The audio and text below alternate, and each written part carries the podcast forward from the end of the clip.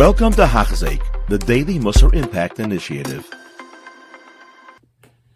And we continue along Bezer Hashem, Mishnah Yud Aleph. Oimer.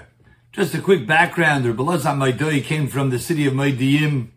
He was a Talmud of Rabbi Yechon ben Zakkai, and he lived shortly after the Churban Beis Hamikdash in the times of actually of Beitar, when Bar Kochba, or was known as more infamously as Ben Kuziva, because Nebuch, he had the potential to be someone great, like the Gemara tells us, Rabbi Kiva thought he would be Mashiach. And this Rabbi Loza Madoi was an uncle of Bar Kokhba.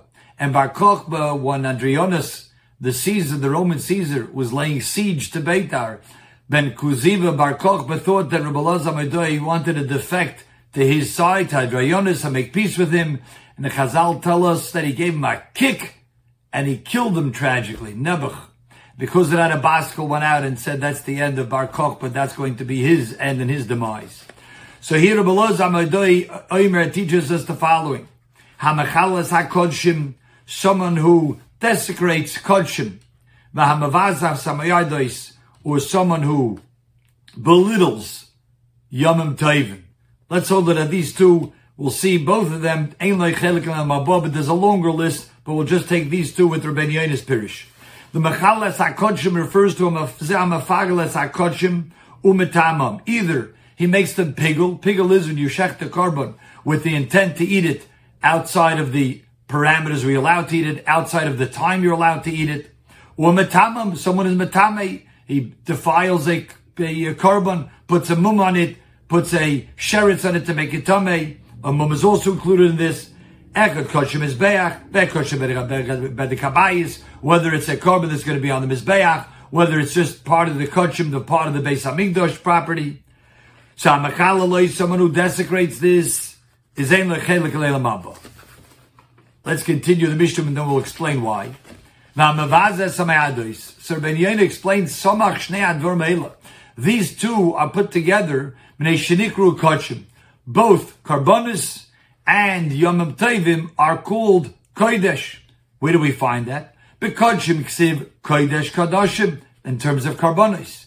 Uva moyadois ksiv Eile moyadei Hashem eshetik roisam mikroi Kodesh. Yom Tovim are days for Kodesh. They are callings, the times of gathering for sanctity and to infuse a person with emunah. So really, karbonis are to get us close to Takodesh Baruch Hu, to instill in us more emunah. Yomim Tovim are there to instill in us Amuna, thinking about the nisim that occurred, that we have these Yomim Tovim. And if a person desecrates them, a person belittles them, he's doing the antithesis of gaining Amuna, it's considered his Ovid Avodah Zarah.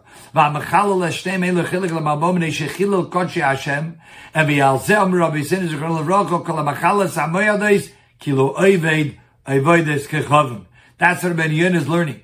If a person desecrates the Yom Tovim, it's as if, this, the, the Chazal are telling you this as if he has been worshipped Avodah Zarah, as we explained why.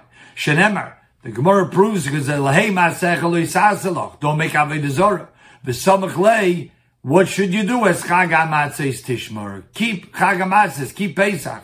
So you see desecrating Karbonis is put next to Mayadais, desecrating Mayadais, belittling Mayadais is considered worshipping Avodah Zarah because it's the opposite of gaining Amunah. Ben now makes a very interesting insight of wording and a profound observation.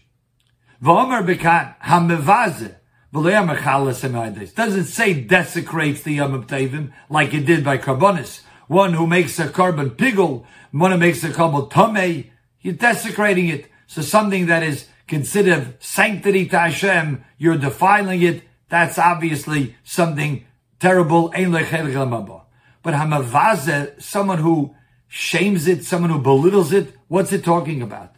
Says We're not talking about the actual Yom Tif. That goes without saying.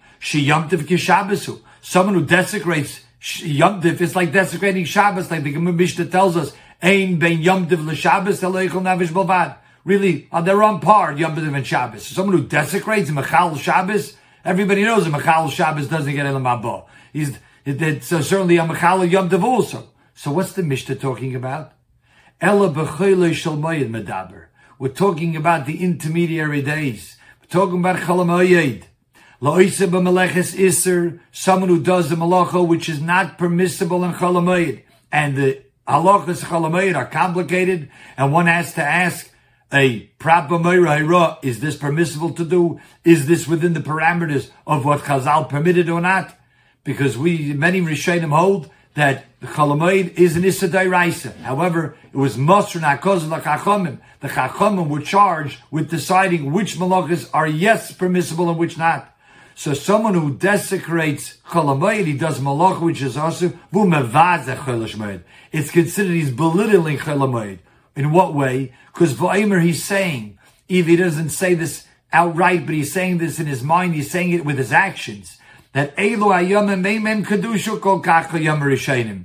Chalamayit is not like Yom Tiv. Yom Tiv, that of course, we daven, we learn, we have festive Seudos. That's, those are special days. Chalamayit is just a regular day. It's a day off. Let's just enjoy the day. And sometimes a person can do malacha, which is also to do on Chalamayid, and it's considered you're belittling Chalamayid Chas v'shalom. V'oisebem kol someone who does malach which is not allowed, v'tayeva also.